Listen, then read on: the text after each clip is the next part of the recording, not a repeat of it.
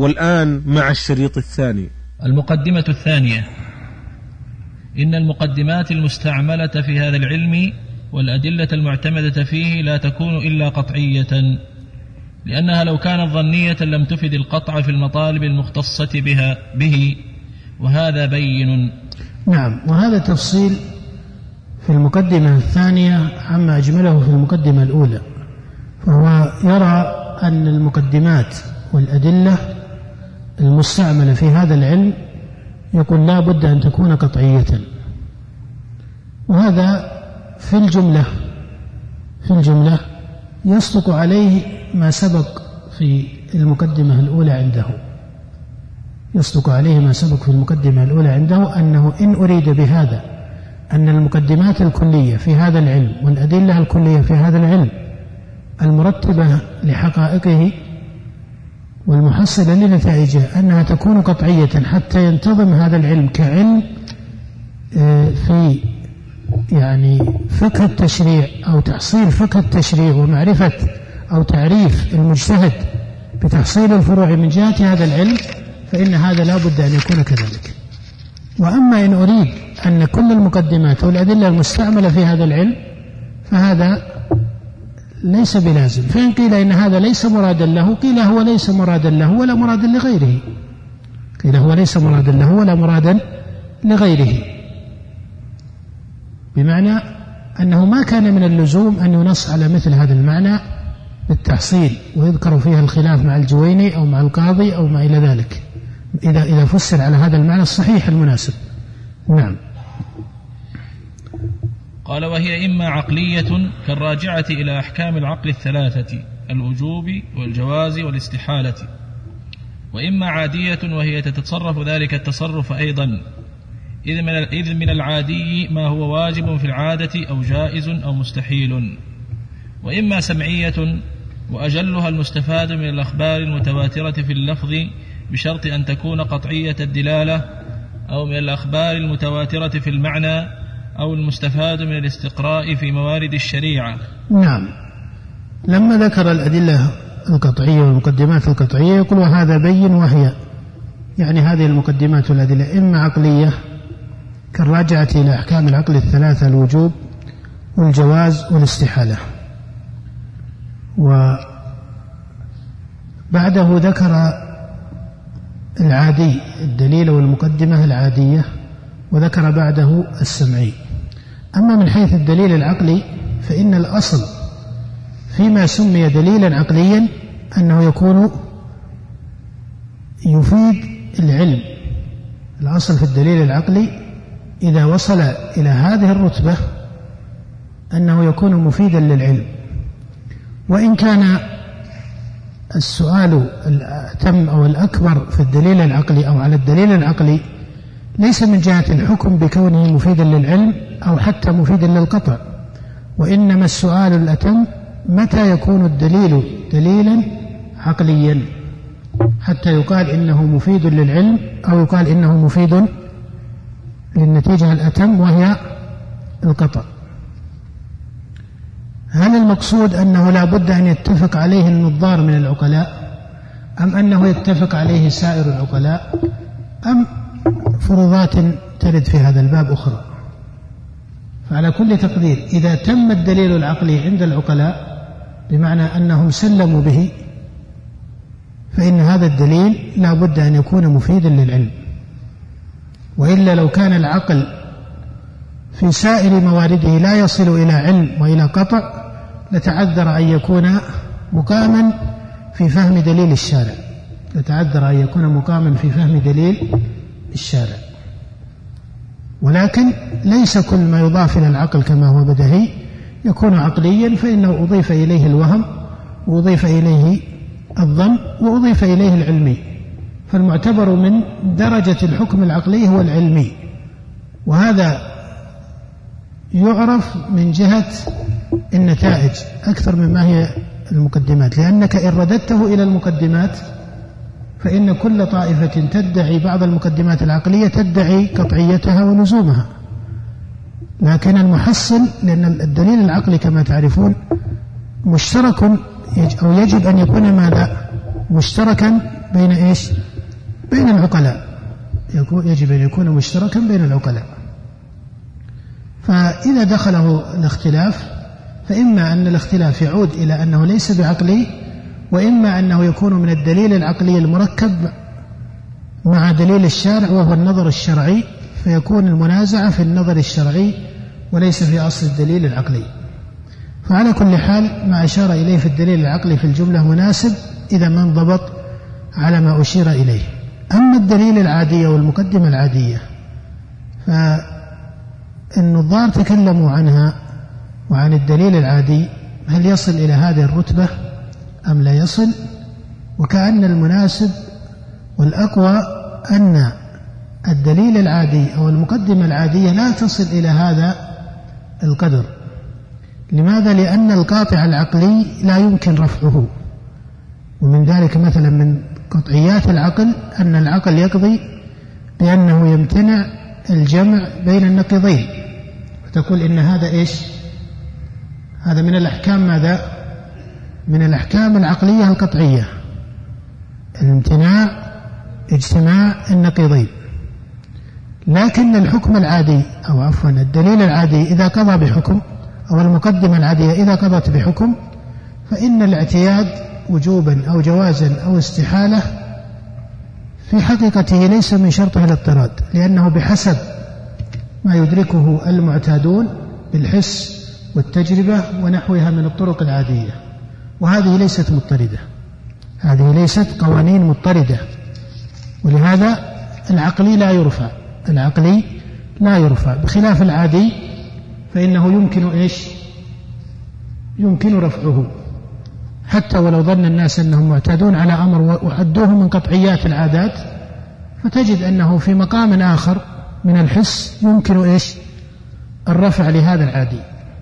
فلو قال قائل إنه لا يجوز رفع النقيضين. لقلنا هذا إيش؟ قطعي أو ليس بقطعي. هذا قطعي وهو من حكم العقل. لا يجوز رفع النقيضين. لكن لو قال قائل إنه لا يجوز أن الجسم إذا أسقط لا يذهب إلى الأسفل لأن العادة تمنع ذلك. نقول إيش؟ هذا حكم عادي. يمكن رفعه. يمكن إيش؟ رفعه. إما بتصرف البشر أحيانا أو في محيط آخر من الحس تجد أن هذا القانون لا يكون ماذا؟ لا يكون إيش؟ لازما. النتيجة أن الدليل أو المقدمة العادية عند التحقيق ليست في رتبتها كالمقدمة إيش؟ العقلية. العقلية. المقدمة العادية هي مبنية على الحس والتجربة ولذلك لزومها لا يضطرد لزومها لا يضطرد بل بل الأصل في الحسيات ليس هو الاتفاق الأصل فيها الاختلاف. الأصل فيها الاختلاف ولهذا إذا ذكرت في القرآن لاحظوا إذا ذكرت في القرآن تذكر في مقام الاعتبار. تذكر في مقام الاعتبار. أولم يتفكروا يعني في مقام التفكر إن في خلق السماوات والأرض واختلاف الليل والنهار لآيات. هي في مقام التفكر والاعتبار. لكن من حيث أصل التحصيل العلمي من حيث أصل التحصيل العلمي هي دليل على ربوبية الله سبحانه وتعالى باعتبار ما فيها من التمام ما فيها من الإبداع ما فيها من العظمة إلى آخره. ولكن من حيث الدلالة التي ترتب على المعنى العقلي هذا مقام وهذا مقام. فإذا العاديات أو الكونيات هي دليل ولكن نظام الدلالة فيها يختلف عن نظام الدلالة المحصلة من دليل العقل. ثم قال أبو إسحاق وإما سمعية. ثم قال وأجلها. وهل لما عبر بهذا التعبير أراد الأول أم أراد جميع ما ذكر؟ يقول أجله المستفاد من الأخبار المتواترة في اللفظ ثم قال أو من الأخبار إلى آخره. هل أراد أن الأحوال الثلاثة أو المعاني الثلاثة التي ذكرها هي أجل السمعي القطعي أم أنها كل القطعي عنده؟ واضح. هذا سؤال يرد في هذا المقام. ولكن هنا أبو إسحاق يذكر أن المقدمات والأدلة في هذا العلم القطعية هي العقلية وهي السمعية. لكنه سيأتي بعد ذلك ويقيد العقلي بقيد ويقيد السمعي بقيد. فكأنه يرد العقلي إلى السمعي جزما منه.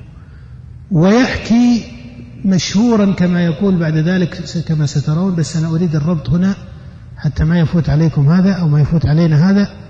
سيرد الدليل العقلي إلى السمعي فيجعل العقلي المعتبر هنا المبني على المقدمة السمعية أو على الدليل السمعي فهو المركب كأنه. وهو النظر الشرعي في اصطلاح كثيرين فيرد العقلي إلى السمعي جزما منه. وأما رد السمع إلى العقل فما جزم به ولكنه حكاه وقال إنه المشهور في علم الكلام. لكنه في الحقيقة لم يعانده يعني لم لم يمنعه. لم يمنعه يعني المعاندة اصطلاح كما تعرفون يذكره ابن حزم أحيانا لكن المقصود هنا يعني لم يمنعه. إنما ذكر المشهور في علم الكلام باعتبار رد السمعي إلى العقلي من جهة خلوة من المعارض وهذا سيأتي بعد ذلك يكون التعليق عليه مرة واحدة أو لا. نعم. قال فإذا الأحكام المتصرفة في هذا العلم لا تعد الثلاثة الوجوب والجواز والاستحالة. ويلحق بهذا الوقوع أو عدم الوقوع فأما كون الشيء حجة أو ليس بحجة يعني أن الوقوع أو عدم الوقوع يدخل في السابق فتكون هذه من جملة ما يذكر. قال وأما كون الشيء نعم. فأما كون الشيء حجة أو ليس بحجة فراجع إلى وقوعه كذلك أو يعني إلى وقوعه حجة أو وقوعه ليس حجة. نعم. وكونه صحيحا أو غير صحيح راجع إلى الثلاثة الأول. وأما نعم. كونه فرضا أو مندوبا أو مباحا أو مكروها أو حراما فلا مدخل له في مسائل الأصول من حيث هي أصول. نعم إذا هو ذكر المقدمات في هذه المقدمة الثانية ذكر المقدمات والأدلة. وتعلمون أن المقدمات والأدلة لها صفات لها صفات. أوائل صفاتها أقل ما نقف على ترتيب الشاطبي هنا أوائل صفاتها أنها إما عقلي أو عادي أو إيش؟ سمعي. الصفة الثانية في الترتيب الجواز الوجوب الاستحالة. الصفة الثالثة الوقوع عدم الوقوع. الصفة الرابعة فيها أتكون حجة أم ليست حجة. الصفة التي بعدها مسألة الوجوب أو الفرض والندب والإباحة والكراهة والتحريم اللي سموها الأحكام أو سميت في الأصول الأحكام التكليفية. هذه الصفات هو أراد أن يقصر مراده بكون مقدمات هذا العلم وأدلته. أراد أن يقصر بكون المقدمات والأدلة على أنها لا بد أن تكون قطعية على الصفة الأولى والصفة إيش؟ الثانية. قال والثالثة الوقوع أو عدم الوقوع تعود إليها. أما ما بعدها فيجعل ذلك من يجعل ذلك لا دخل له في مسائل الأصول. وينتهي الشاطبي هنا إلى نتيجة منضبطة من حيث النتيجة وإن كان المباحث التي قدمها لم تكن مناسبة لها على كل تقدير لما يقول رحمه الله فلا مدخل له في مسائل الأصول من حيث هي أصول فإذا إذا هو رجع إلى التقييد مرة أخرى. لا دخل له في مسائل الأصول من حيث هي أصول. كأنه يقول لا نسمي فروع هذا العلم ماذا؟ أصولا لكنه سمي هكذا بأصول الفقه. أرأيتم لو أن هذا العلم سمي مقدمات الفقه. فإن كلمة مقدمة لا توجب في اللغة أن تكون ماذا إيش؟ أن تكون ماذا؟ قطعية. فهكذا هو سمي في الاصطلاح أصول الفقه. وهذه تسمية مناسبة لكن المقصود أنه قال فلا مدخل له في الأصول من حيث هي أصول. إيه، من حيث هي أصول لا تدخل في هذا العلم هذا اصطلاح مناسب. ثم يقول فمن أدخلها فيه فمن باب خلط بعض العلوم ببعض. هذه نتيجة أشد من النتيجة السابقة. ولما يقول لا دخل لها في هذا العلم من حيث هي أصول فيه هذا صحيح نقول هي فروع فيه. وأما أنها من إدخال بعض العلوم ببعض فهذا يعني المغايرة بين الأمرين وهذا ليس كذلك. وأيضا الأدلة والمقدمات لو وقف عندها على الصفة الأولى والصفة الثانية لما عرفت الفقيه بإيش؟ بتحصيل الحكم من دليل الشارع. ولهذا الترتيب العلمي المناسب أنها تدخل في أصول الفقه. يعني من آخر الصفات وآخر صفة ذكرها قال وأما كونه فرضا أو مندوبا أو مباحا إذا قيل إن هذا لا يدخل في أصول الفقه وهو من إدخال بعض العلوم على بعض.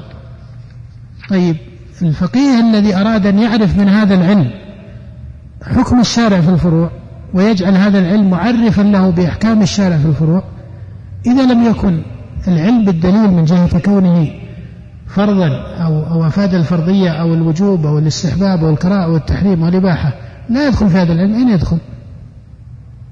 بل لو كان هذا العلم مقتصدا على الصفة الأولى في الأدلة والصفة الثانية لما كان إيش معرفا للفقيه على التمام. فهو ليس من إدخال بعض العلوم ببعض. يعني أنتم لاحظوا فرقا بين قوله فلا مدخل له في مسائل الأصول من حيث هي أصول. ما دام أنه بعد ذلك يقول هذا من إدخال بعض العلوم على بعض ربما يقال هنا إن التقييد هنا ليس ضروريا. يعني كان مقتضى السياق أن يقال فلا مدخل لها في الأصول دون أن يقال من حيث هي أصول. يعني ما فائدة القيد؟ إذا لم تعد من الأصول مطلقا وقيل إنها من إدخال بعض العلوم على بعض فإذا هي ليست منه لا أصلا ولا ولا إيش؟ ولا فرعا. فجملته رحمه الله الأولى تفيد أنها ليست أصلا فيه ولكن لا يمنع أنها إيش؟ أنها تكون فرعا فيه أو تماما فيه. وفي الثاني يقول من إدخال بعض العلوم على بعض لا مسألة إدخال بعض العلوم على بعض هذا استقلال معناه أن هذا علم وهذا علم هذا باب وهذا باب يختص نعم. قال المقدمة الثالثة. رجع الآن في المقدمة الثالثة إلى تفصيل ما ذكره وابتدأ بالأدلة العقلية. لأنه في الأول قال إن مقدمات وأدلة هذا العلم قطعية وهي المقدمات والأدلة العقلية والعادية. العادية كما قلت سابقا عليها بعض التحفظ من جهة هذا الترتيب. الدليل العادي أو الحسي دليل ما في إشكال. وهو في القرآن ومن دلائل التوحيد ودلائل الربوبية ودلائل النبوة هذا موجود. لكن يبقى الفرق بين المعنى العقلي وبين معنى المعنى إيش؟ الحسي. ولهذا ما يقع الآن عند السحرة مثلا أو العرافين أو الكهان هو تحريك للأحوال العادية. لا يستطيعون تحريك الأحوال السمعية المحضة أو تحريك الأحوال إيش؟ أو تحريك الضوابط أو القوانين أو الحقائق إيش؟ العقلية. لا يستطيعون هذا. ولهذا تجد أن الأمر الذي يقع في في في أو من هؤلاء الكهان أو غيرهم إنما هو في أمور خرجت عن عادة الناس وعن قدرتهم العادية لكن هذه القدرة قابلة للزيادة طبعا وخلقا وتصريفا. ولهذا تجدون أن البشر آه، مختلفون في قدراتهم العادية؟ تجد أن البشر مع أو الإنس مع الجن بين الفريقين وبين الخلقين فروق كثيرة في الأحوال العادية إلى آخره. نعم. نعم. قال الأدلة العقلية إذا استعملت في هذا العلم فإنما تستعمل مركبة على الأدلة السمعية. نعم. إذا رجع رحمه الله ليقيد الدليل العقلي المراد عنده بأنه الدليل المركب مع خطاب الشارع وهو ما يسمى بالنظر الشرعي. فإذا يقول الدليل العقلي المستعمل في هذا العلم في علم الأصول والمقاصد ليس هو الدليل العقلي المحض. ليس هو الدليل العقلي المحض أي المجرد. وإنما الدليل المركب. نعم.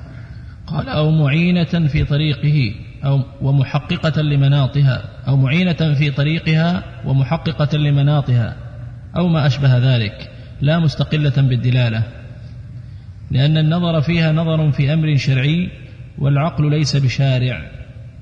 وهذا مبين في علم الكلام. نعم. قال والعقل ليس بشارع وهذا مبين في علم الكلام. فإذا كان كذلك أكتم فإذا كان كذلك فالمعتمد بالقصد الأول الأدلة الشرعية. طيب. هو في هذه المقدمة أفاد أن الدليل العقلي لا يعتبر في الأصول والمقاصد إلا إذا كان دليلا مركبا أو معينا أو ما شابه ذلك على ما عبر رحمه الله مع دليل الشارع أو مع خطاب الشارع. فالدليل العقلي المجرد لا يدخل عنده في هذا العلم. قال لماذا؟ قال لأن العقل لأن النظر هنا يقول في أحكام التشريع والشريعة يقول والعقل ليس بشارع. فلو اعتمدنا دليلا عقليا وجعلناه محصلا للنتيجة في أمر شرعي للزم منه أن يجعل العقل دليلا من الأدلة الشارعة أو دليلا شارعا. قال وهو ليس كذلك. قال وهو ليس كذلك. هذا على كل حال كنتيجة صحيحة. كنتيجة صحيحة وإن كانوا عن النظار والأهل الأصول يذكرون الدليل العقلي في المقدمات الأولى ولكنه يكون متابعا أو متابعا بدليل سمعي فلا تتحصل النتيجة الكلية من دليل عقلي فحسب. هناك خلاف كما هو معروف وسيشير إليه فيما سيأتي في مسألة التحسين والتقبيح العقليين وهذه مسألة فيها خلاف بين آه، النظار في مسائل الأصول مسائل أصول الدين أو النظار في مسائل أصول الفقه والتشريع. نعم.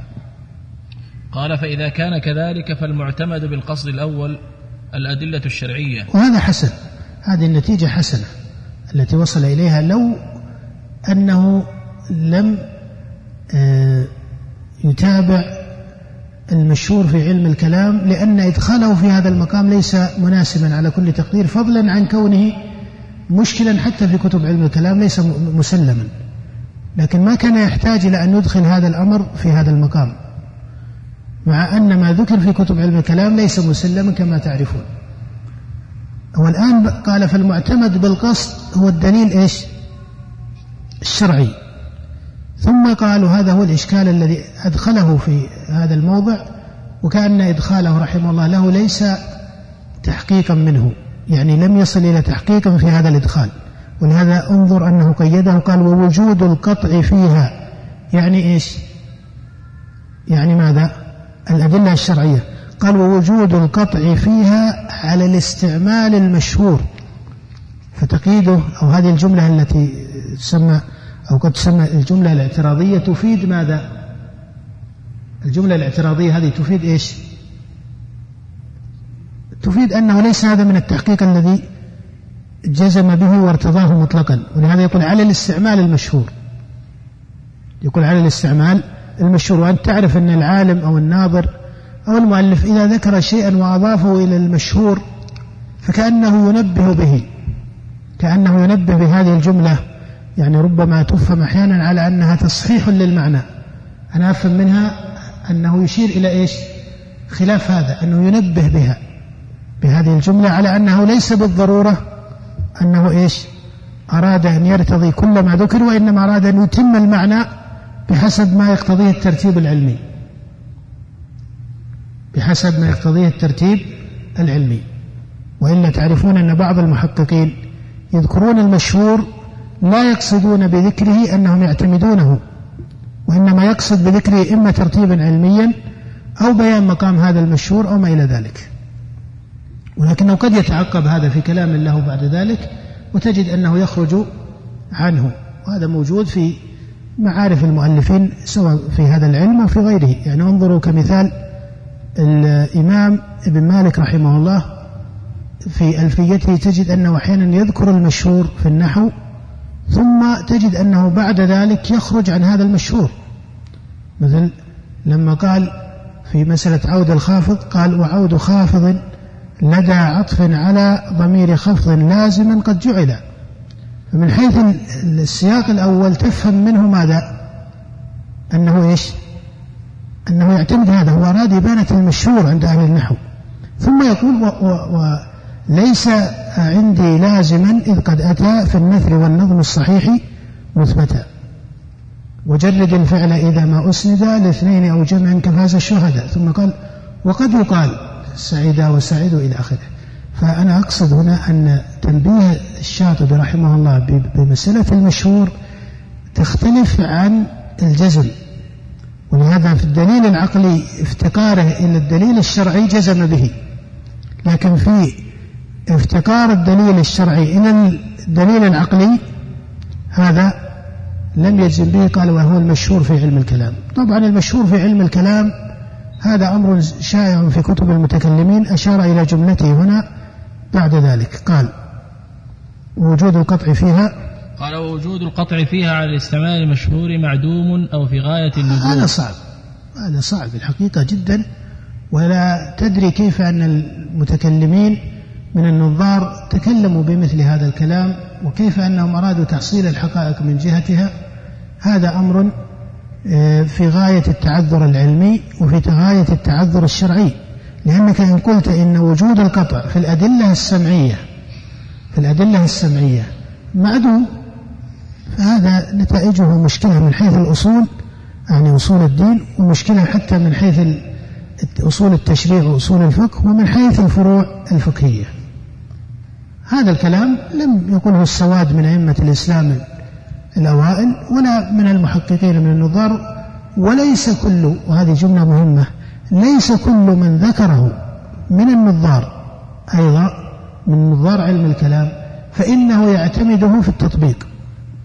ترى هناك جمل من كلمات النظار قرروها في مسائل النظر والجدل قرروها في مسائل النظر والجدل ولكنهم عند التطبيق لم يعتمدوها. عند التطبيق لم يعتمدوها خاصة في مسائل التشريع والفروع. خاصة في مسائل التشريع والفروع لأنك لو أردت أن تطبق مثل هذه القواعد على الحقائق الكلية في أصول الدين أو على المنضبط المعلوم في مسائل الفروع أيضا للزم أن لا يكون إذا قلت إن الدليل إن الأدلة السمعية القطعي فيها معدوم. للزم أن النتائج إيش؟ القطعية ماذا؟ معدومة لأنه من المسلمات في النظر أن الحكم يعود إلى إيش؟ إلى الدليل. كما أنهم يقولون في الترتيب المنطقي أن النتيجة تعود إلى أو ترجع إلى ماذا؟ إلى المقدمة. فإذا قلت إن الأدلة في سائر مواردها ليست قطعية هذا يلزم عليه أن تكون النتائج ماذا؟ ليست قطعية فقوله ووجود القطع فيها معدوم هذا لا شك أنه آه، ليس من الصواب على كل تقدير بل هذا من الغلط الذي كثر في كتب المتأخرين من النظار وهو ليس بمسلم بل هو غلط محض في العقل وفي الشريعة. نعم. قال أعني في آحاد الأدلة فإنها إن كانت من أخبار الآحاد فعدم إفادتها القطع هذا التقييد هذا التقييد هذا التقييد ما كان محتاجا إليه. لماذا؟ لأنه هو يتكلم عن الأدلة القطعية أصلا. هو يتكلم عن الأدلة القطعية. وإذا كان الأمر كذلك عن الدليل السمعي ولهذا قال وأجلها في المقدمة الثانية المتواتر لفظا ثم قالوا المتواتر المعنوي أو المعنوي أو المحصل بالاستقراء. هذه هي قطعيات. أما أن يأتي بعد ذلك ويقول أعني أعني الآحاد فهذا باب آخر. ما كان مستوجبا للتعبير الذي شاع في كتب المتكلمين. ثم إن الشاع في كتب المتكلمين هم يريدون تعذر القطع بعض المتكلمين. ليس الجميع بعض المتكلمين يريدون تعذر القطع على الدليل السمعي من حيث هو لا على الآحاد. ما كانوا يتكلمون عن الآحاد أصلا.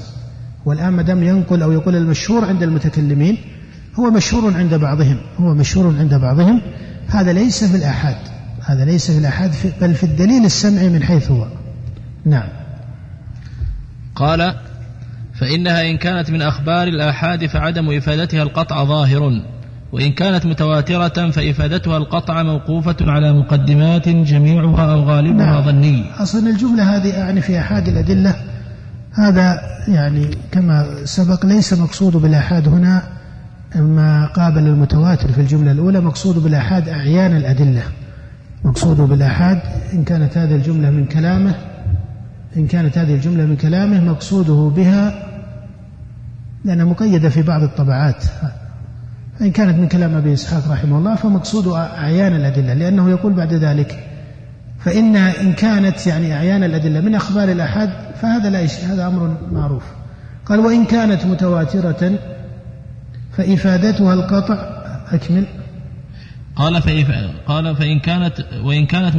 متواترة فإفادتها القطع موقوفة على مقدمات جميعها أو غالبها ظني قال والموقوف على الظني لا بد أن يكون ظنيا فإنها تتوقف على نقل اللغات وآراء النحو وعدم الاشتراك وعدم المجاز والنقل الشرعي أو العادي والإضمار والتخصيص للعموم والتقييد للمطلق وعدم الناسخ والتقديم والتأخير والمعارض العقلي وإفادة القطع هذه الموانع وهي بضعة عشر مانعا ذكرها كثير من النظار كالرازي وغيره وهي ليست متممة.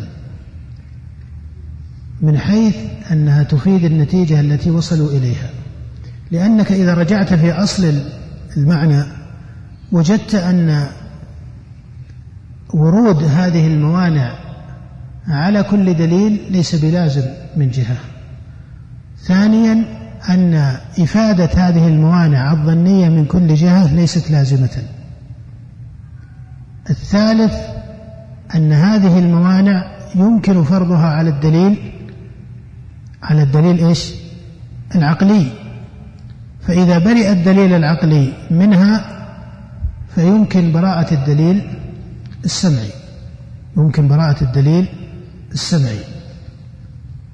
لماذا؟ لأن ثمة حقائق في الشريعة في أصولها العلمية والعملية برئت من حيث النتيجة من هذا التردد الذي أشير إليه بالاشتراك والخصوص والعموم والإجمال وآراء النحاة إلى آخره.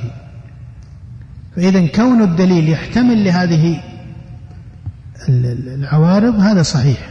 الدليل يحتمل لهذه العوارض كاحتمال. لكن لا يحتملها على كل تقدير بل لا يلزم منه من القطعي أن يكون بريئا من كل هذه العوارض لماذا؟ لأن هذه العوارض لا يسلم بأنها في سائر مواردها تؤخر رتبة الدليل من كونه ماذا؟ من كونه قطعيا إلى كونه ظنيا من حيث الإفادة من حيث الإفادة فإن عروض بعض الرأي فإن عروض بعض الرأي في دعوى الاشتراك مثلا أو دعوى المجاز أو دعوى عموم أو دعوى خصوص عروض بعض الرأي عروض بعض التردد لا يسقط رتبة الدليل وإلا لو ابتليت الأدلة بكل من صار له فهم بأحد هذه العوارض عليها للزم من ذلك إسقاط القطع حتى في الحقائق العقدية وهذا مع الأسف الذي حصل في كثير من قرون الأمة. الإسلامية التي كان يجب أن يتفق علماؤها ونظارها وأئمتها على الحقائق الشرعية الكلية ويكون الاختلاف في مسائل واسعة من الفروع. ولا أو في الجملة ما ذكره الشاطبي هنا ليس من ترتيبه فيما أرى وإنما هو كما صرح به. هذا في كتب علم الكلام وهي ليست حقائق تطبيقية. باستثناء المعارض العقلي باستثناء المعارض العقلي نقول إن هذه العوارض التي أشار إليها يمكن أن تعرض على الدليل السمعي لكنها لا تمنع على كل تقدير في سائر أحوالها أو في سائر مواردها لا تمنع القطعية ضرورة بل قد يحصل عنها كون الدلالة ظنية وقد يعرض شيء منها بالظن فيكون عروضه ظنيا على الدليل. يكون عروضه ظنيا على الدليل. إذا إذا إذا إذا كانت هذه العوارض تنقل الدليل فيما أشار إليه أبو إسحاق من كتب المتكلمين تنقل الدليل إلى كونه ظنيا فيقال إن الأمر يتسلسل من حيث النظر بمعنى أنه يمكن أن يقال إن عروض مثلا ال ال ال الاشتراك إن عروض الاشتراك ظني على الدليل. يعني كل عارض لو أخذته هل عروضه على الدليل قطعي أم إيش؟ ظني.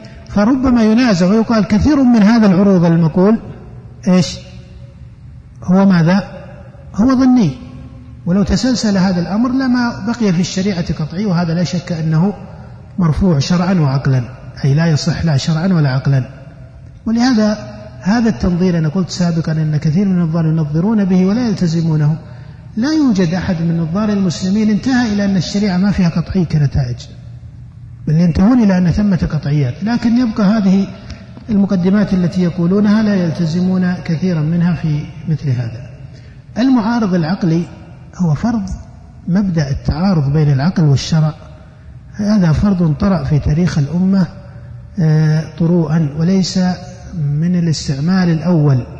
ليس من الاستعمال الأول. لا بالاسم باسم الدليل العقلي ولا باسم النظر ولا باسم الحجة ولا باسم البرهان ولا بأي اسم من الأسماء.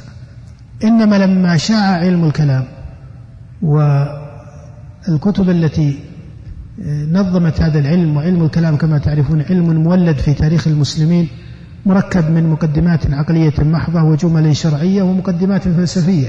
هذا هو التعريف المناسب فيما أرى لهذا العلم أنه علم مولد بمعنى ليس منقولا. الفلسفة نقول إنها منقولة الأصل في الفلسفة أنها منقولة ولهذا تجدون قبل تاريخ المسلمين أو قبل الإسلام يوجد فلاسفة ومدارس فلسفية معروفة في التاريخ لكن علم الكلام ما كان يعرف قبل تاريخ الإسلام علم بهذا الاصطلاح. فإذا هو علم مولد في تاريخ المسلمين مركب من مقدمات عقلية ومقدمات فلسفية وجمل شرعية. الجمل الشرعية لأن الخائضين فيهم من المسلمين. يعني من من من الحاملين للشريعة أو الناظرين فيها أو القائلين فيها أو ما إلى ذلك.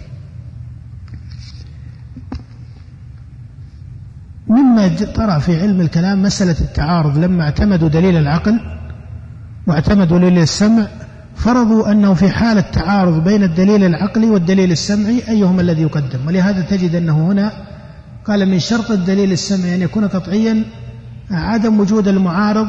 ماذا؟ العقلي عدم وجود المعارض العقلي.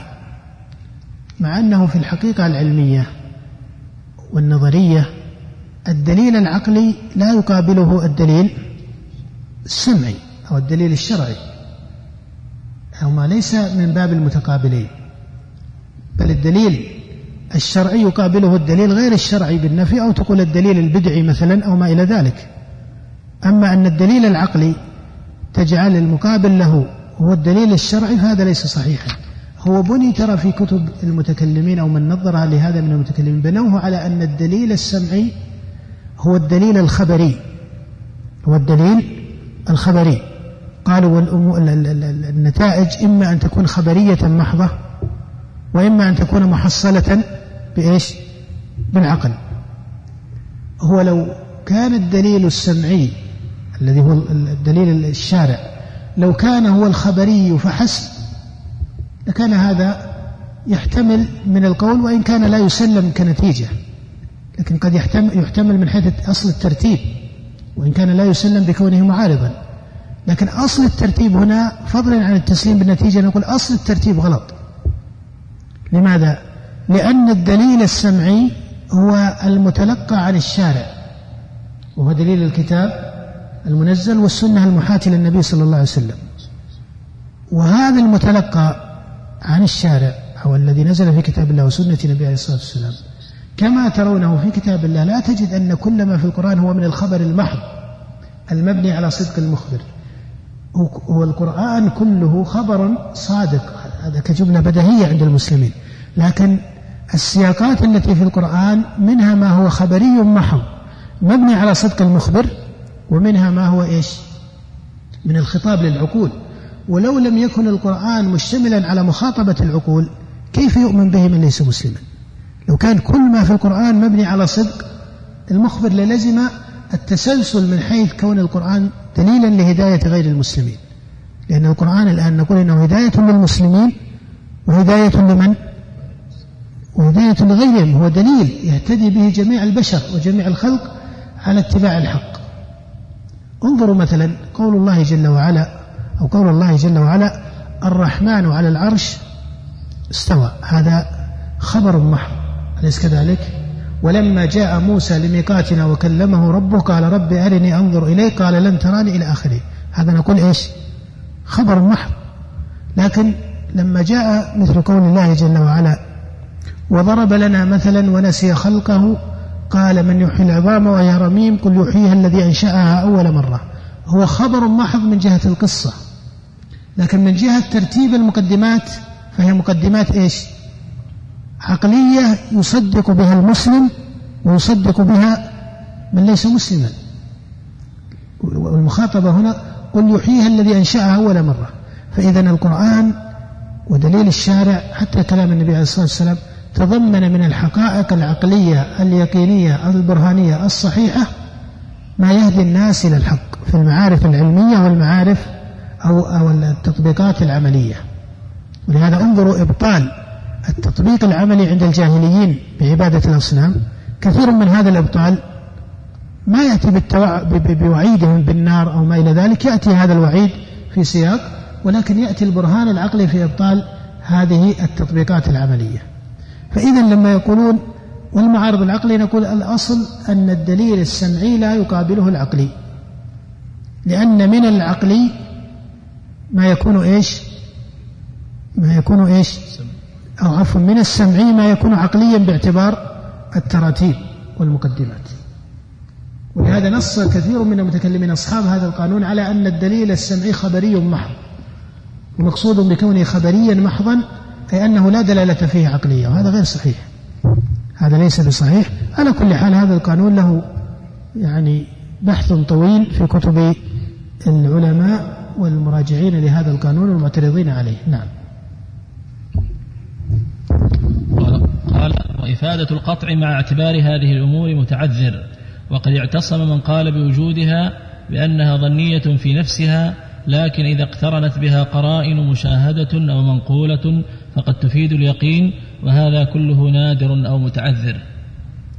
وهذا الندور أو الندرة وهذا التعذر إنما يعود إلى قوة الفرض المفروضة. فكما أسلفنا أن هذه الفروضات لا تسلم ابتداء الثاني أنها لا يلزم من وجود أو ظنية بعضها في العروض أن يكون عروضه لازما أو محققا. لأنك إذا أخذت الأمور كمقدمات أولى في العقل والنظر فإن الدليل القطعي لا يمكن إيش؟ لا يمكن ماذا؟ الدليل القطعي لا يمكن أن ماذا؟ أن يعارض بدليل قطعي آخر سواء سميت الدليلين كلاهما من السمعي أو جعلت أحدهما سمعيا والآخر عقليا أو جعلتهما عقليين. القاعدة العقلية الكلية إذا رجع ونحن قلنا سابقا أن هناك قواعد عقلية اليقينية هي البرهانية الكلية في العقل. القواعد الكلية العقلية تقول إن القطعيين يمتنع إيش؟ التعارض بينهما. سواء كان إيش؟ سمعيين أو كان ماذا؟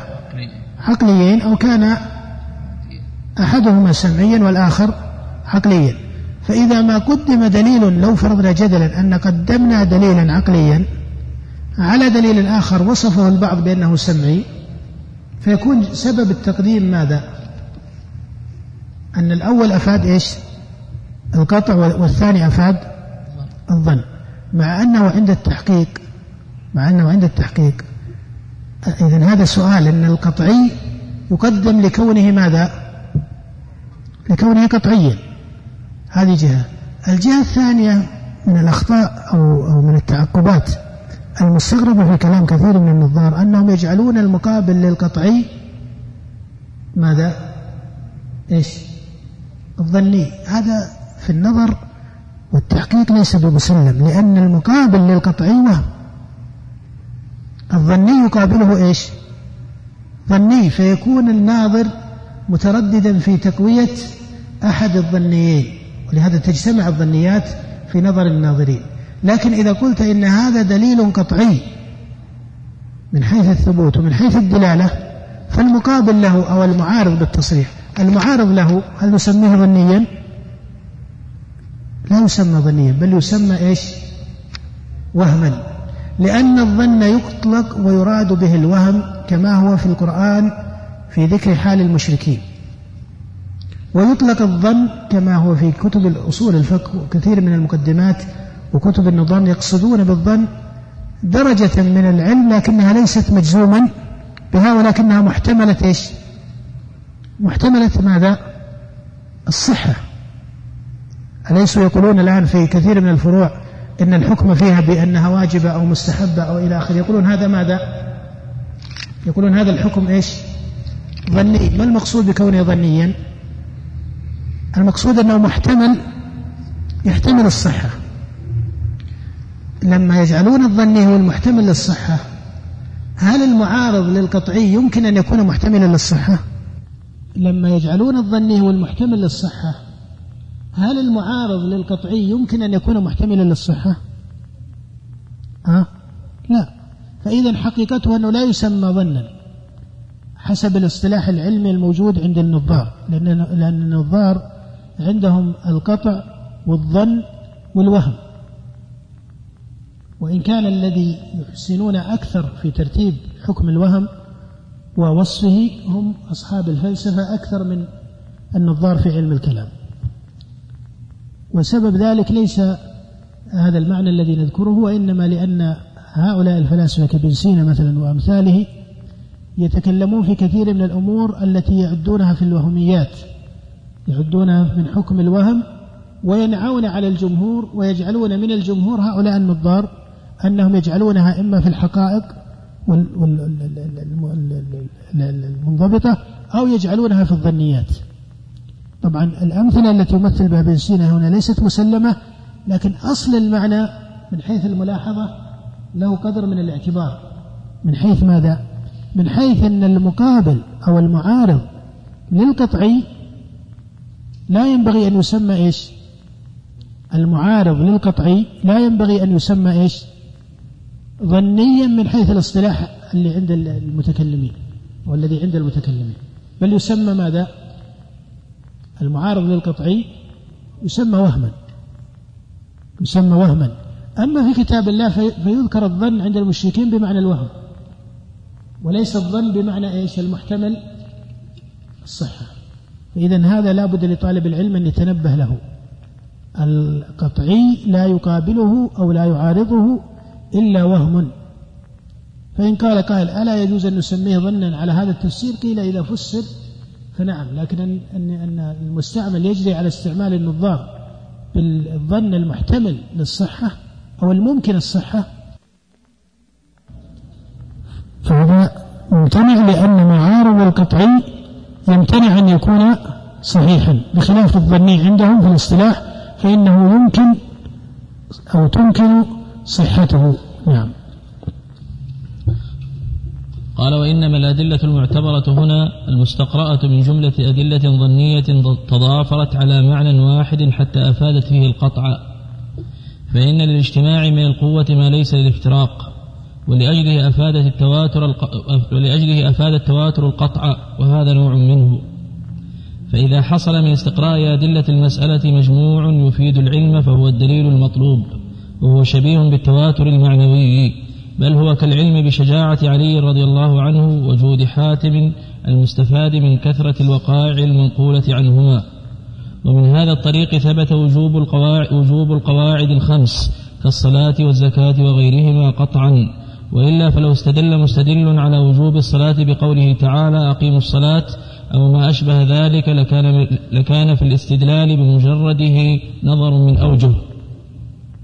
لكن حف بذلك من الأدلة الخارجية والأحكام المترتبة ما صار به فرض الصلاة ضروريا في الدين لا يشك فيه إلا شاك في أصل الدين. هذا الترتيب هو نوع من النظر والإجتهاد في كلام أبي إسحاق وعلى كل تقدير النظار من علماء الكلام وإنما يذكر علم الكلام باعتبار ما له من الأثر في علم أصول الفقه؟ آه، حصل في كلامهم كثير من قوة الاشتراط وقوة الفرض في ثبوت العلم أو في ثبوت القطع إلى درجة مثل هذه اللزومات التي التزموها أو لزمتهم.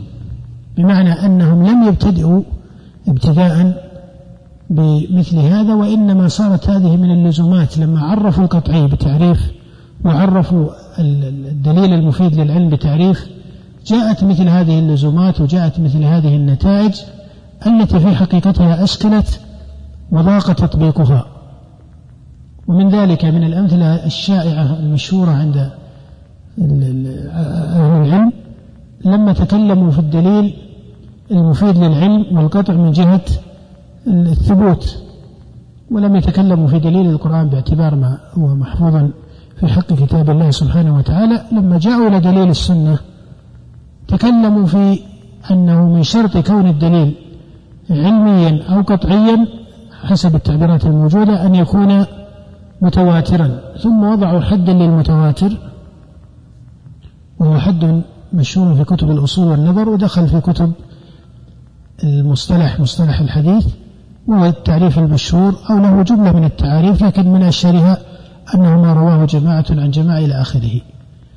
ليس نتكلم في المقدمات في هذا التعريف وإنما انظروا إلى النتيجة التي لتزمت منه لما قيل هذه آه هذا الترتيب وضعه النظار. لما أتينا إلى أصحاب الحديث وحفاظ الحديث وقيل لهم مثلوا لهذا المتواتر إنما نقول الحفاظ باعتبار أن هذا ما كان موجودا في زمن المتقدمين من المحدثين ودخل عليهم أو أدخلوه على علم الحديث.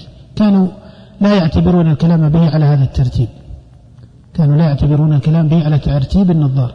صحيح أن الفقهاء المحدثين بل المحدثون أنفسهم يتركون من الحديث ويغلطون الراوي إذا تفرد بحسب المقامات التي عليها ميزانهم. يعني ميزان المحدثين في اعتبار رواية الراوي وضبط حاله وإعلال روايته وهذا باب معروف كمنهج عند المحدثين. لكن لم يكن مرتبا على قوانين علم النظر التي نظمها آه، النظار من أهل الكلام. هذا منهج يعني منهج المتقدمين من المحدثين كالبخاري وابن معين وأحمد وأمثالهم ومنهج النظار منهج مختلف. الذي جاء إلى الحفاظ المتأخرين أخذوا من هذا ولكنهم وجدوا أن ما ذكره النظار منتظم على قانون معين بخلاف ما عليه ماذا؟ المتقدمون فهو استقرائي. فهو استقرائي. البخاري أعرض عن حروف من أحرف الأحاديث. أعرض عن أحرف من الأحاديث. كما تلاحظون يخرج الحديث لكن يعرض عن حرف منه تفرد به راوي أو ما إلى ذلك. مثل لما أخرج حديث ابن عباس هم الذين لا يرقون ولا يسترقون ولا يتطيرون إلى آخره. لم يخرج البخاري هذه اللفظة. لأنه جاءت عنده من رواية لم يعتمدها يعني حرف لا يرقون وإنما بقي في صحيحه لا يسترقون وجملا أخرى مسلم أخرجها. هل لا أخذتم إيابها فدبغتموه فانتفعتم به؟ مسلم أخرجها هكذا في حديث ابن عباس. تصدق على مولاة لميمونة بشاة فماتت فمر به رسول الله صلى الله عليه وسلم فقالوا إنها ميتة قال فمر به رسول الله صلى الله عليه وسلم فقال هل أخذتم إيابها فدبغتموه فانتفعتم به. البخاري لما روى الحديث ترك كلمة إيش؟ فدبغتموه. لأن جملة من المحدثين كانوا يعلون أحاديث الدباغ. كانوا يعلون أحاديث الدباغ. التي فيها أن الدباغ يكون مطهرا. وهذا كما يقول بعض العلماء أنه أحد الجوابين التي كان الإمام أحمد يجيب بهما في أول آه، أو في أحد الروايات عنه على كل حال أن المتأخرين من أصحاب الحديث لما أرادوا أن يمثلوا أن يمثلوا للمتواتر على حد النظار إيش؟ ضاق عليهم هذا الأمر حتى إن بعضهم قال إنه ليس له مثال وبعضهم قال لا مثال له إلا كذا.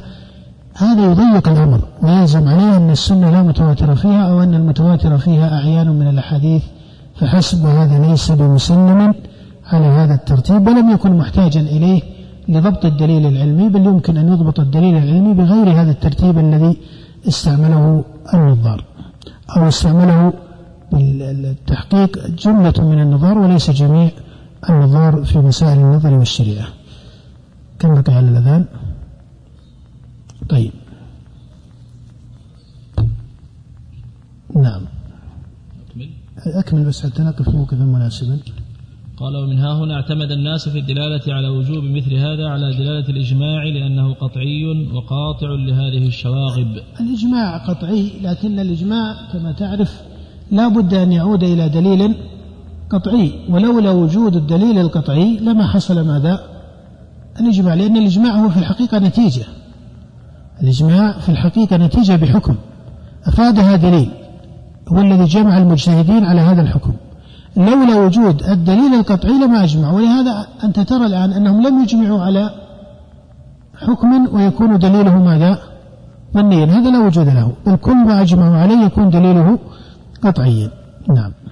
قال وإذا تأملت أدلة كون الإجماع حجة أو خبر الواحد أو القياس أو القياس حجة فهو راجع إلى هذا المساق. قف إذا تأملت قف على هذا. نعم آية بعض الأسئلة التي في الموضوع. حتى تكون متممة للحديث. قال شيخ حفظكم الله نرجو ذكر فارق بين بين ما هو من العقلي والعادي لأننا نقول فيما خالف العادة مثلا لا يقبله العقل. العادي هو الذي لا يصل إليه العقل بالحكم ابتداء وإنما أخذ فيه من القياس المحصل بالمشاهدة أو الحس أو التجربة أو ما إلى ذلك. هذا يقال إنه حكم عادي بأحد أسباب العادية فيه. أما الحكم العقلي فإنه مجرد عن عالم الحس مجرد عن عالم الحس وإنما يقتضي العقل به اقتضاء ضروريا. نعم.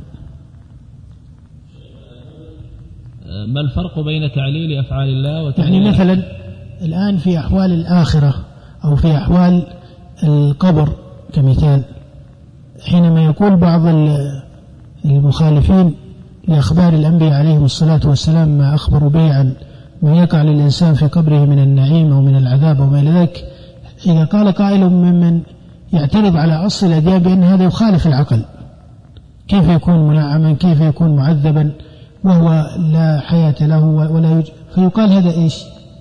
هذا يعارض الضرورة أو المعروف عقلا أو المعروف عادة وحسا. هذا يختلف عن الحس الذي يعيشه الإنسان. هذا يختلف عن الحس الذي الإنسان يعيشه. وإذا قلت إنه من باب العادة فالعادة ما اعتاده الإنسان والحس ما أحسه الإنسان. فالإنسان محيطه محدود. الإنسان محيطه محدود. فهو يحكم عادة بحسب ما إيش؟ ما يحيط به. بحسب ما يحيط به. فإذا خرج إلى محيط آخر من العالم تغير هذا الحس وهذه العادة عنده.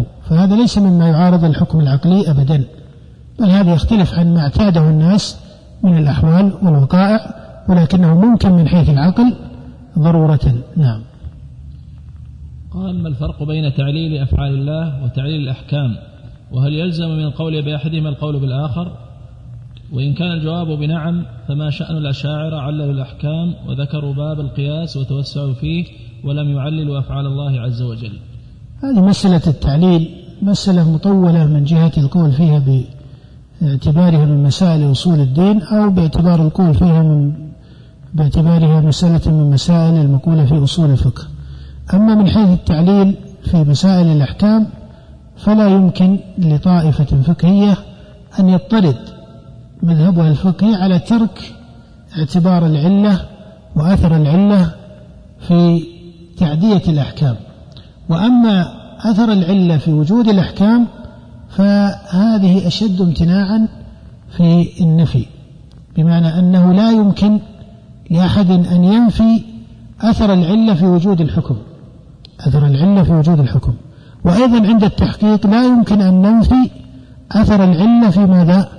في تعدية الحكم فالعلة لها أثر من جهة الوجود وهذا يكاد يكون مسلما كحقيقة علمية ولها أثر من جهة التعدية وإن كانت الثانية عن الجملة باعتبارها أو أثر العلة في تعدية الحكم هي أقصر من حيث القبول النظري من الجملة الأولى. لكن الواقع الفقهي عند المذاهب الأربعة كلها كما تعرفون أنهم يعتبرون العلة باعتبار أثرها في الوجود ويعتبرون العلة باعتبار أثرها في تعدية الحكم وإن كانت المذاهب هنا يعني مواردها مختلفة من جهة الترتيب. نعم. قال هناك من أهل العلم من يجعل دلالة النصوص والكتاب والسنة ظنية ودلالة الأمور العقلية قطعية وهذا يؤدي إلى تقديم العقل على النقل وتحكيمه عليه فما تعليقكم على هذا هذا الإطلاق لا يسلم بأن يقال أن الأدلة السمعية ظنية والعقلية قطعية هذا إطلاق ليس بمسلم وعليه إشكالات متعددة. نعم. هذا سبق الجواب عنه. هذا من الأمور التي لا يصح كأصل شرعي أولا وحتى كنظر علمي أن يقال أن الدليل السمعي ظني هذا لا يجوز ولا يتأتى بل هناك أدلة عقلية قطعية وهناك الدليل السمعي القطعي وهذا معلوم في أمور العلم وأمور العمل. لكن ليس كل ما أضيف إلى الدليل السمعي يكون كذلك على كل تقدير. نعم. هذا السائل يقول هل ثبت عن شيخ الإسلام أنه قال إن المذاهب كالميتة لا يصار إليها إلا إذا لم يوجد الدليل؟ والله لا أعرف أنه قال هذه العبارة وأرى أن هذه العبارة يعني ضيقة في العلم وتضيق العلم وتضيق الفهم. ولا أرى أنه يعني يسأل في الأدب والذوق فضلا عن العلم والنظر أن توصف المذاهب وكأن الجملة تعني المذاهب الفقهية هكذا يكون السياق. أن توصف المذاهب التي جرى عليها اجتهاد لعلماء أن توصف بهذا الوصف. أن توصف بهذا الوصف. كيف؟ بارك الله فيك. التقليد والاجتهاد وإن كان هذا هو قسم في كتاب أبي إسحاق وهو القسم الخامس أحكام الاجتهاد والتقليد لكن التقليد إذا قلنا الآن هل في كتاب الله أو في سنة النبي صلى الله عليه وسلم ورجعنا لأن هذه المقدمة أو هذه الجملة تذكر كمقدمة إلى الوصول إلى التعامل مع ماذا؟ إلى التعامل مع الدليل هو ليس الإشكال دائما ليس الإشكال يعني إذا أردت أن تقدم شيئا على شيء أو أردت أن تأخذ بشيء أن تترك شيئا لشيء. قبل أن تقدم هذا على هذا أو تترك هذا لهذا تأكد من أنه لا يمكن ماذا؟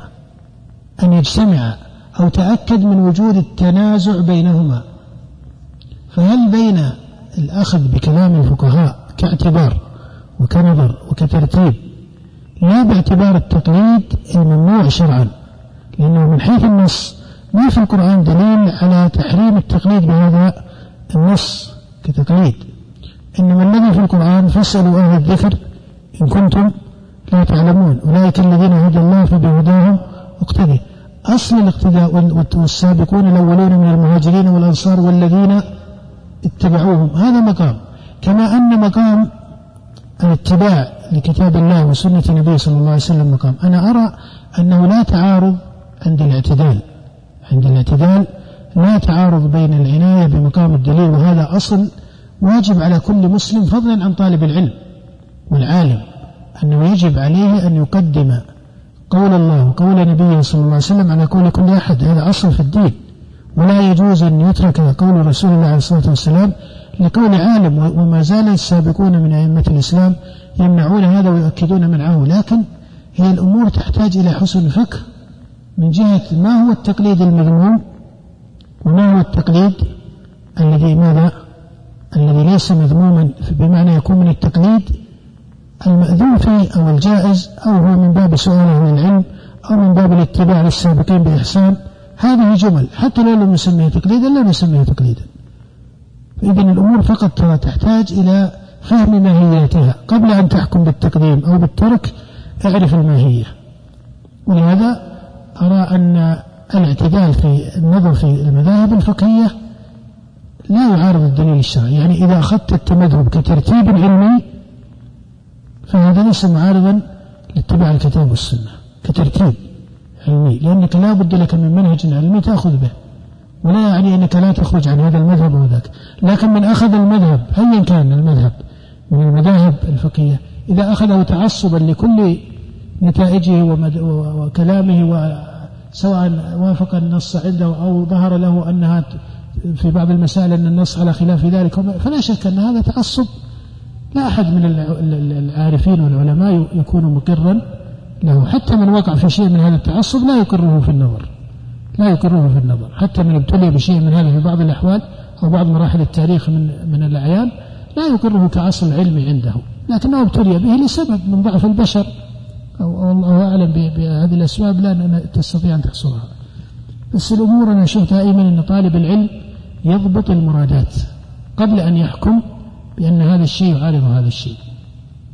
والاعتدال ما كان في شيء إلا زانه. نعم. على كل حال نقف على هذا ولعل الموضوع الذي أشار إليه أخونا الكريم موضوع الاجتهاد والتقليد آه، نشير إليه في المجلس الآتي بشيء من الترتيب أو في مقدمة المجلس الآتي قبل أن نقرأ في كلام الشاطبي رحمه الله وصلى الله وسلم على نبينا محمد وآله وأصحابه أجمعين. الحمد لله رب العالمين والصلاة والسلام على أشرف الأنبياء والمرسلين نبينا محمد وعلى آله وصحبه أجمعين. أما بعد فيقول الإمام أبو إسحاق الشاطبي رحمه الله تعالى ونفعنا بعلومه وعلوم شيخنا في المقدمة الثالثة. قال وإذا تأملت أدلة كون الإجماع حجة أو خبر الواحد أو القياس حجة فهو راجع إلى هذا المساق لأن أدلتها مأخوذة من مواضع تكاد تفوت الحصر وهي مع ذلك مختلفة المساق لا ترجع إلى باب واحد. إلا أنها تنتظم المعنى الواحد الذي هو المقصود بالاستدلال عليه. وإذا تكاثرت على الناظر أدلة عضد بعضها بعضا فصارت بمجموعها مفيدة للقطع. فكذلك الأمر في مآخذ الأدلة في هذا الكتاب وهي مآخذ الأصول. إلا أن المتقدمين من الأصوليين ربما تركوا ذكر هذا المعنى والتنبيه عليه فحصل إغفاله من بعض المتأخرين فاستشكل الاستدلال بالآيات على حدة على حد على حدتها وبالأحاديث على انفرادها. إذ لم يأخذها مأخذ الاجتماع فكر عليها بالاعتراض نصا نصا واستضعف الاستدلال بها على قواعد الأصول المراد منها القطع وهي إذا أخذ أخذت على هذا السبيل غير مشكلة. ولو أخذت أدلة الشريعة على الكليات والجزئيات ما أخذ هذا المعترض لم يحصل لنا قطع بحكم شرعي البتة إلا أن نشرك العقل والعقل إنما ينظر من وراء الشرع فلا بد من هذا الانتظام في تحقيق الأدلة الأصولية. فقد اتفقت الأمة بل سائر الملل على أن الشريعة وضعت للمحافظة على الضروريات الخمس وهي الدين والنفس والنسل والمال والعقل. وعلمها عند الأمة كالضروري. ولم يثبت لنا ذلك ولم يثبت لنا ذلك بدليل معين ولا شهد لنا أصل معين يمتاز برجوعها إليه. بل علم الحمد لله رب العالمين وصلى الله وسلم على نبينا محمد وآله وأصحابه أجمعين. وهذا هو المجلس الثالث في التعليق على مقدمة أبي إسحاق الشاطبي وينعقد في الشهر السادس من سنة ثمان وعشرين وأربعمائة وألف من الهجرة النبوية الشريفة على صاحبها أفضل الصلاة والسلام بمكة المكرمة. وهذا السياق الذي ذكره هو تماما لما سبق ذكره عنده لما ذكر الدليل السمعي وأشار إلى المشهور في علم الكلام كما هي صفة كلامه أو كما هو التعبير الذي عبر به أن الدليل السمعي قال القطع فيه معدوم أو نادر وذكر السبب وهو أن براءته من الموانع القطعية آه، متعذر في الجملة وذكر هذه الموانع وهي مذكورة عند كثير من المتكلمين كالرازي وغيره. وسبق الإشارة إلى أن هذا التحصيل ليس محققا لا من جهة النظر ولا من جهة دلائل الشرع. وبعد ذلك يقول وإنما الأدلة المعتبرة هنا المستقرأ من جملة أدلة ظنية تضافرت على معنى واحد إلى آخره. كأنه يتجه إلى المنهج الذي سار عليه كثير من النظار وهذا له مقام باعتبار الأصول. هذا يعد من المقدمات الأولى في الأصول حتى في مسائل أصول الدين في مقدمات الأدلة يذكرونها.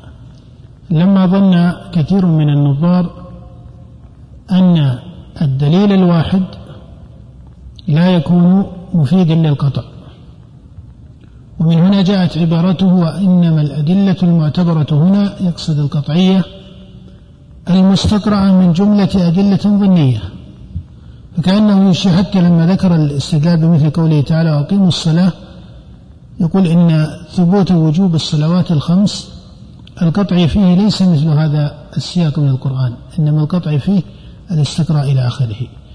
هذا الكلام نتيجته أنه ينظر هنا ينظر ولو على درجة التنظير لا نقول أنه يلتزم هذا لأن كما أشرت سابقا مقدمات الاستدلال كثر فيها التفاوت بين التقرير النظري الذي يقال في كتب النظار سواء في كتب النظار في مقدمات علم أصول الدين أو في كتب النظار في كتب أصول الفقه أو في كتب معايير العلم التي يذكرونها كمقدمات علمية.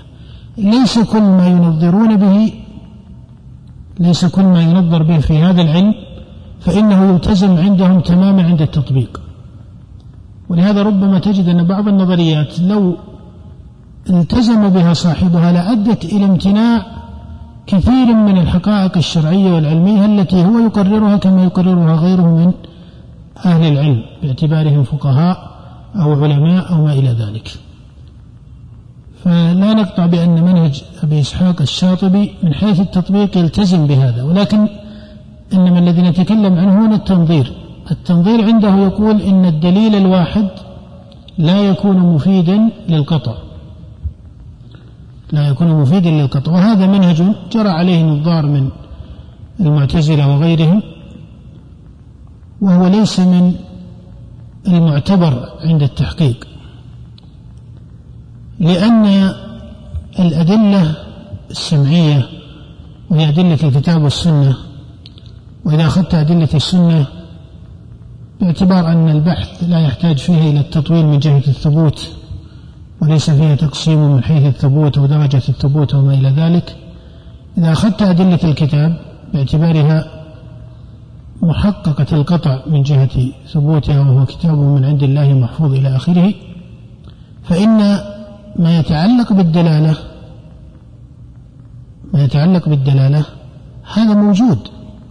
فإن أخذ وجوب الصيام على المكلفين أخذ وجوب الصيام على المكلفين أو أخذ وجوب الحج على المكلفين من استطاع إليه سبيلا. هذه الدلالة نقول إنها دلالة إيش؟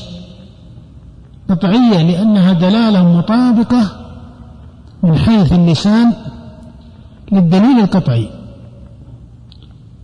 مطابقة من حيث اللسان للدليل القطعي. أما إذا قيل إن الآية ليس فيها في الصيام أو في الحج ليس فيها ذكر لفوريته مثلا التصريح بالفورية أو عدمها ليس مفصلا إنما فيها قدر من الاشتراك الاستطاعة تعني آه، أنه على الفور لما ذكرت الاستطاعة هنا. هل المقصود منها ذكر الفورية أم أنها لا تنافي التراخي أو ما إلى ذلك من جهة تفصيل الفعل من جهة آه، كذا من جهة كذا؟ هذه الجهات نعم تفرض على هذا الدليل لا يفيدها بالقطع ولربما لا يفيدها حتى بالظن مثل بعض التفاصيل. بعض التفاصيل مثلا. لا يفيدها هذا الدليل المجمل. مثل في, وجوب الحج ما ذكر تفصيل مثلا عدد الجمار التي يرمى بها. هذا ما يفيدها لا بالقطع ولا بإيش؟ ولا بالظن. ولا يفيد جملة من التفاصيل حتى ظنا عن الدليل المعين وإنما تستفاد التفاصيل من أدلة أخرى. قد تكون بعض المسائل في الحج وفي الصيام تستفاد منه بالظن مثل مسألة التراخي. هل لما ذكرت الاستطاعة دل ذلك على أنها تنافي التراخي أم لا تنافي؟ هذا بحث. القطع فيه ليس واردا لا على هذا المذهب ولا على هذا المذهب. إنما الذي نريد أن نصل إليه كمنهج أن الآية في الحج أو الآية في الصيام في مثل قول الله يا أيها الذين آمنوا كتب عليكم الصيام أنها من حيث الدلالة دلت على أن الصيام إيش؟ مكتوب على المكلفين من المؤمنين. أو تقول أن الصيام كتب على هذه الأمة كما كتب على الذين من قبلهم من أتباع الرسل. هذه الدلالة دلالة قطعية. لا يقال إنها إن هذه الدلالة ما تحصلت بالقطع من هذا الدليل بل بجملة الاستقراء. ولا يعني حينما نقول إنها قطعية من هذا الدليل أن غيرها من الأدلة أن غيره من الأدلة إيش؟ لا يدل على هذه الدلالة. بل العلم بوجوب الصيام معروف من هذه الآية ومن غيرها لكن القصد هو هل الدليل المعين القطعي الثبوت كالآية من كتاب الله. ها؟ هل لا يمكن أن تدل على حكم دلالة قطعية؟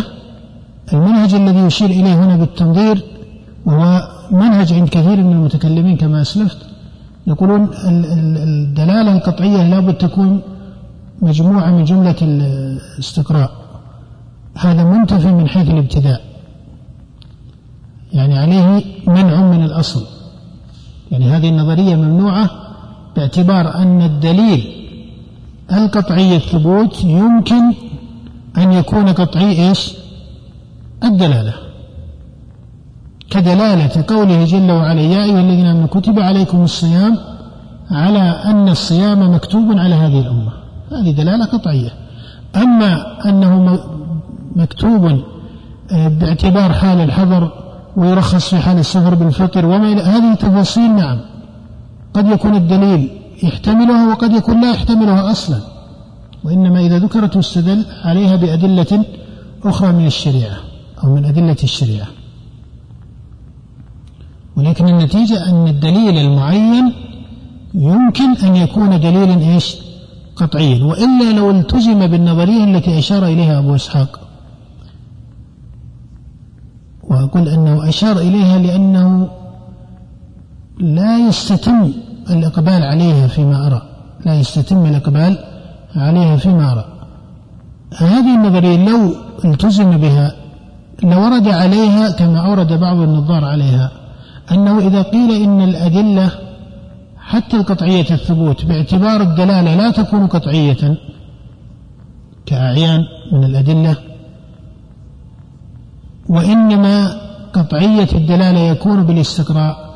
فهذا الاستقراء ماذا أفاد؟ أفاد اجتماع الظنيات. فكأن النتيجة عند هؤلاء يقولون إن الدلالات ليس فيها قطعي وإنما هي ظنيات. فإذا اجتمعت الظنيات صارت إيش؟ صارت قطعيات. وهذا هذا ربما يكون مشكلا لأن بعض النظار بل هو مشكل عند كثير من النظار لأن بعضهم يقولون إن الظنيات ولو اجتمعت ليس بالضرورة أنها تفيد القطع. أن الظنيات بل بعضهم يمنع تولد القطعي من الظني مطلقا حتى ولو اجتمعت.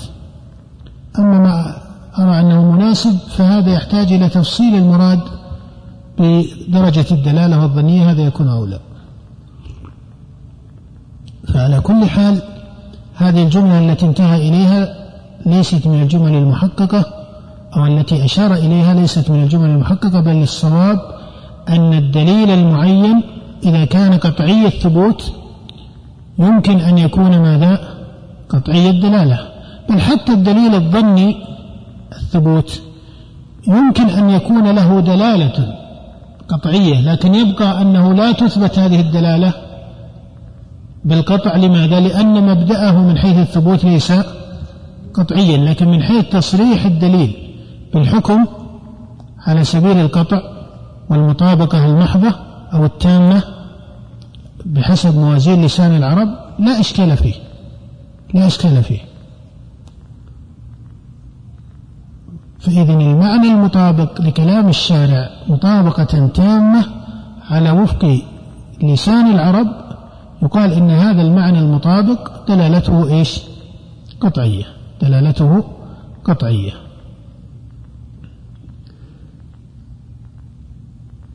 نعم. فإذا على الصحيح أن القطع في الدلالة يتولد من الدليل المعين ويتولد من الاستقراء. وليس هناك اضطراد فالاستقراء لا يستلزم القطعية مطلقا كما أن الدليل المعين لا يستلزم القطعية. فإن الاستقراء لا يستلزم القطعية على كل حال بل قد يكون استقراء ولا يتحصل منه إلا دلالة ظنية وقد يكون الاستقراء ويتحصل منه دلالة قطعية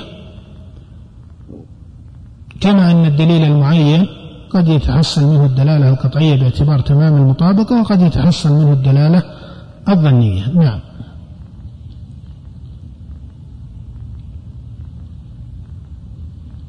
نعم. قال رحمه الله ولو استندت إلى شيء معين لوجب إعادة ولو استندت إلى شيء أما, معين أما قوله رحمه الله لما ذكر الضروريات الخمس ولم يثبت لنا ذلك بدليل معين ولا شهد لنا أصل معين يمتاز بالرجوع إلى إلى آخرها أو إلى آخره. إن كان مقصوده أنه لا يوجد دليل معين سمى هذه الضروريات الخمس بمجموعها على أنها هي كليات مصالح الشريعة أو على أنها هي الضروريات الخمس مثل ما سمى الشارع عليه الصلاة والسلام المباني في حديث ابن عمر لما قال مثلا بني الإسلام على خمس شهادة أن لا إله إلا الله وأن محمد رسول الله وإقام الصلاة وإيتاء الزكاة وصوم رمضان والحج.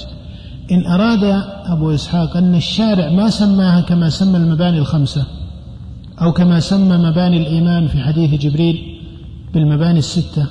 إن أراد أن الشارع ما سماها ومع ذلك اعتبرت قطعية فيقال هذا ليس هو الموجب لتسمية الشيء قطعيا. ليس هو الموجب لتسمية الشيء قطعيا. فإن ثمة معاني قطعية الشارع ما سماها بالاسم الاصطلاحي ما سماها بالاسم الاصطلاحي ولكنه نطق بها على التمام والمطابقة في قوله بالنسبة لمعناها أو أو يكون معناها مطابقا لقوله مطابقة تامة فتكون معتبرة به. العلماء رحمهم الله الذين ذكروا هذه الكليات أو هذه الضروريات الخمس جمعوها باعتبار توافر النصوص عليها. ثم إنك تعرف في دلالات الكلام وهذا يذكره أهل النظر أن الدلالة من القول قد تكون مطابقة وقد تكون من باب التضمن وقد تكون من باب اللزوم فلو أن أحدا قال إن الكلية هو الدين وأن حفظ النفس وحفظ المال وحفظ العرض إلى آخره تعود إلى حفظ الدين باعتبار أن الدين إيش؟ أمر بحفظ ذلك. وهو حفظ لمقام من مقامات الدين. هذا صحيح. هذا صحيح. يعني أقصد أن هذه المعاني معاني يدخل عليها مسألة التسلسل في الإثبات. هل بعضها مطابقا لبعض أو يكون من باب اللزوم أو من باب التضمن؟ مثل ما إذا قلت أن التوحيد واحد. أن توحيد الله هو معرفته وعبادته. فتكون جملة إيش؟ صحيحة. وتجد أن البعض من العلماء يقول التوحيد نوعان. أو توحيد العلم والخبر وتوحيد الإرادة والقصد أو أنه توحيد الربوبية والألوهية والأسماء والصفات. هذا يكون من باب التفسير للمعاني وليس بينها كما تعرف وكما ترى ليس بينها آه، شيء من التعارض أو التمانع ولهذا هذه الأمور هي تنظم العلم. حقيقة هذه التراتيب التي يذكرها العلماء هي من باب التنظيم العلمي أكثر من كونها من باب التعيين لعلم يتعذر الزيادة أو النقص عليه. يتعذر الزيادة أو النقص عليه لأنه يدخلها كما ترى يدخلها التغ... يعني اختلاف الاصطلاح. أو تعدد الاصطلاح أو تنوع الاصطلاح. نعم. قال ولو استندت إلى شيء معين لوجب عادة تعيينه. أو يرجع أهل الإجماع إليه وليس كذلك. هي مستندة إلى معين والذين عينوها رجعوا إلى هذا التعيين. رجعوا إلى هذا التعيين. يعني التعيين وجوب حفظ الدين هذا كثير النصوص المطابقة لوجوب الدالة على وجوب حفظ الدين من القرآن. الأدلة الدالة بالتصريح على وجوب حفظ النفس أيضا هي كثيرة مطابقة في القرآن.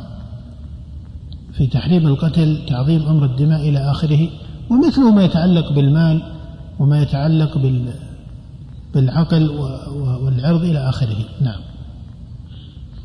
لأن كل واحد منها بانفراده ظني ولأنه كما لا يتعين في التواتر المعنوي أو غيره أن يكون المفيد للعلم خبر واحد دون سائر الأخبار كذلك لا يتعين هنا لاستواء جميع الأدلة في إفادة الظن على فرض الانفراد. وإن كان الظن يختلف باختلاف أحوال الناقلين وأحوال دلالات المنقولات وأحوال الناظرين في قوة الإدراك وضعفه وكثرة البحث وقلته إلى غير ذلك.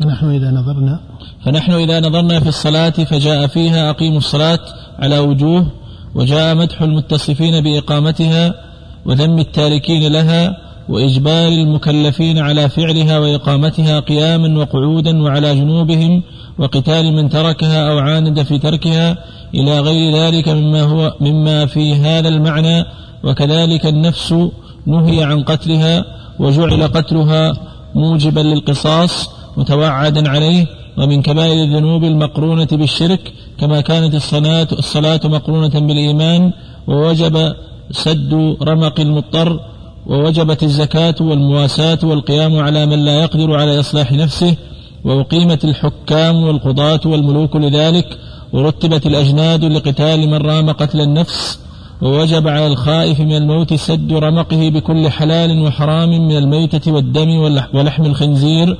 إلى سائر ما ينضاف لهذا علمنا يقينا وجوب الصلاة وتحريم القتل. نعم فكأنه يقول أن الصفات المتنوعة المختلفة هي التي توجب القطعية وهذا ليس بلازم بل حتى الصفة الواحدة حتى الصفة الواحدة إذا كانت الدلالة فيها قطعية فإنها توجب القطعية. فكأنه يقول إن الصفات الظنية المجتمعة نقول هذه الصفات التي ذكرها على مسألة الصلاة وعلى مسألة النفس هل كل صفة بعينها قطعية أم ظنية؟ فإن كانت الصفة المعينة يمكن أن تكون قطعية فمعنى هذا أن الصفة المعينة مأخوذة من دليل إيش؟ من دليل معين وإن كان يرى كما هو طرد نظريته أن الصفة المعينة أن الصفة المعينة في سائر ما ذكر وفي غيرها لا تكون قطعية فمعناه أنه يقول إن القطعية يتولد من الصفات المختلفة من الصفات المختلفة في دلالتها المختلفة في دليلها لأن دليلها ليس معينا بل مختلف. المختلفة في دليلها وهي ظنية فتوجب هنا القطع. وهذا لا شك أنه تطويل بل ورود الاعتراض عليه أقوى في النظر. لأنه كما سبق أورد عليه كثير من النظار أن القطعي لا يتولد من الظن وأن كثرة الظنيات خاصة أنها وردت على محل واحد أو على صفة واحدة أو على صفات مختلفة على صفات مختلفة. على صفات مختلفة. وما دام أن الظني في الأصل يمكن رفعه فيلزم عليه أنه حتى ولو تعدد يمكن رفع المتعدد. فهذا أقل ما يكون عليه من الاعتراض أنه تطويل. لكنك إذا رجعت إلى مقتضى اللسان العربي والصيغ المطابقة والصيغ المطابقة علمت أن الدليل المعين يفيد القطع إذا كان مطابقا مطابقة تامة. ولو كان كل ما في القرآن لا يفيد إلا الظن لا يفيد إلا الظن إلا بالاستقراء الذي أشار إليه أبو إسحاق رحمه الله. لكان هذا عليه من الإشكال شيء كثير فإن الحقائق الإلهية الأولى آه، في نزول القرآن أو في أول نزول القرآن كانت تعرف بالقطع مع أن تعدد الصفات لم تكثر في مقامها وإنما المعروف عند العرب وعند غيرهم من أهل اللسان أن الكلام إذا كان مطابقا للمقصود أو, أو أن الدلالة إذا كانت مطابقة لهذا الكلام فإنه يكون مفيدا للقطع فيه. لأن القطع ليس إلا عدم احتمال إرادة خلاف ما ذكر. هذا هو القطع. ليس المقصود فيه أنه إرادة معنى إضافي فيه. لأنه حتى الظني أو القطعي بالمجموع يمكن أن يكون المراد معنى إضافيا غير ما ذكر. إنما القطع الذي يراد ويمكن ضبطه هو الذي إذا ذكر فإنه يعلم أنه لا يمكن رفعه. وأما أنه يذكر ما هو زيادة عليه فهذا ممكن في سائر الأحوال سواء في الدليل المعين أو في الدليل المركب بالاستقراء نعم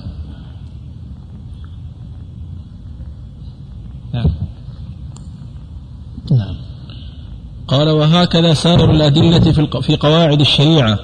وبهذا امتازت الأصول من الفروع إذ كانت الفروع مستندة إلى أحد الأدلة وإلى مآخذ معينة فبقيت على أصلها من الإسناد إلى الظن بخلاف الأصول فإنها مأخوذة من استقراء مقتضيات الأدلة بإطلاق لا من آحادها على الخصوص. هو كأن الإشكال حتى تعود الأمور إلى ضبط أدق كأن الإشكال في طريقة أبي إسحاق رحمه الله. أنه من المعظمين لطريقة السلف الأول وأنتم ترون عنايته بهذا خاصة في كتاب الاعتصام وفي هذا الكتاب. وأراد أن يحقق المنهج البريء من كثير من التقليد أو من التكلف وهنا أشار إلى إبراع علم أصول الفقه من الظنيات وأشار إلى إبراعه من التكلفات ومن الخلافات اللفظية إلى آخره. فهو يروم رحمه الله التحقيق. وأن يحصل لهذا العلم علم المقاصد وعلم الأصول بوجه عام أن يحصل له ضبطا يتناسب مع ما كان عليه السلف الأول من أئمة الفقه والحديث. لكنه وجد أن هذا العلم هكذا رتب يحتاج إلى جملة من المقدمات. ولم يجد أنه في طريقة السالفين من الفقهاء والمحدثين أنهم اعتنوا بمثل هذه المقدمات. فلم يجد لها تقرير إلا في كتب المتكلمين وفي كتب النظار. فلما عاد إلى كتبهم وجد أنها جملة من النظريات فصار عنده الأقرب إلى الضبط والتحقيق. الأقرب إلى الضبط والتحقيق والبراءة من التردد يميل إليه مع أن هذا المنهج الذي حرص عليه الشاطبي في كثير من كلامه حتى في غير هذا الكتاب هو وجه من التحقيق من جهة لكنه يضيق المنهج العلمي كسعة وكتدريب لطالب العلم يضيق عليه هذا المنهج من جهة أخرى. أخي الحبيب نتابع سويا ما تبقى من هذه المادة على الشريط التالي مع تحيات لجنة الدروس العلمية بتسجيلات الإمام البخاري بمكة. هاتف رقم خمسة أربعة تسعة خمسة سبعة سبعة تسعة.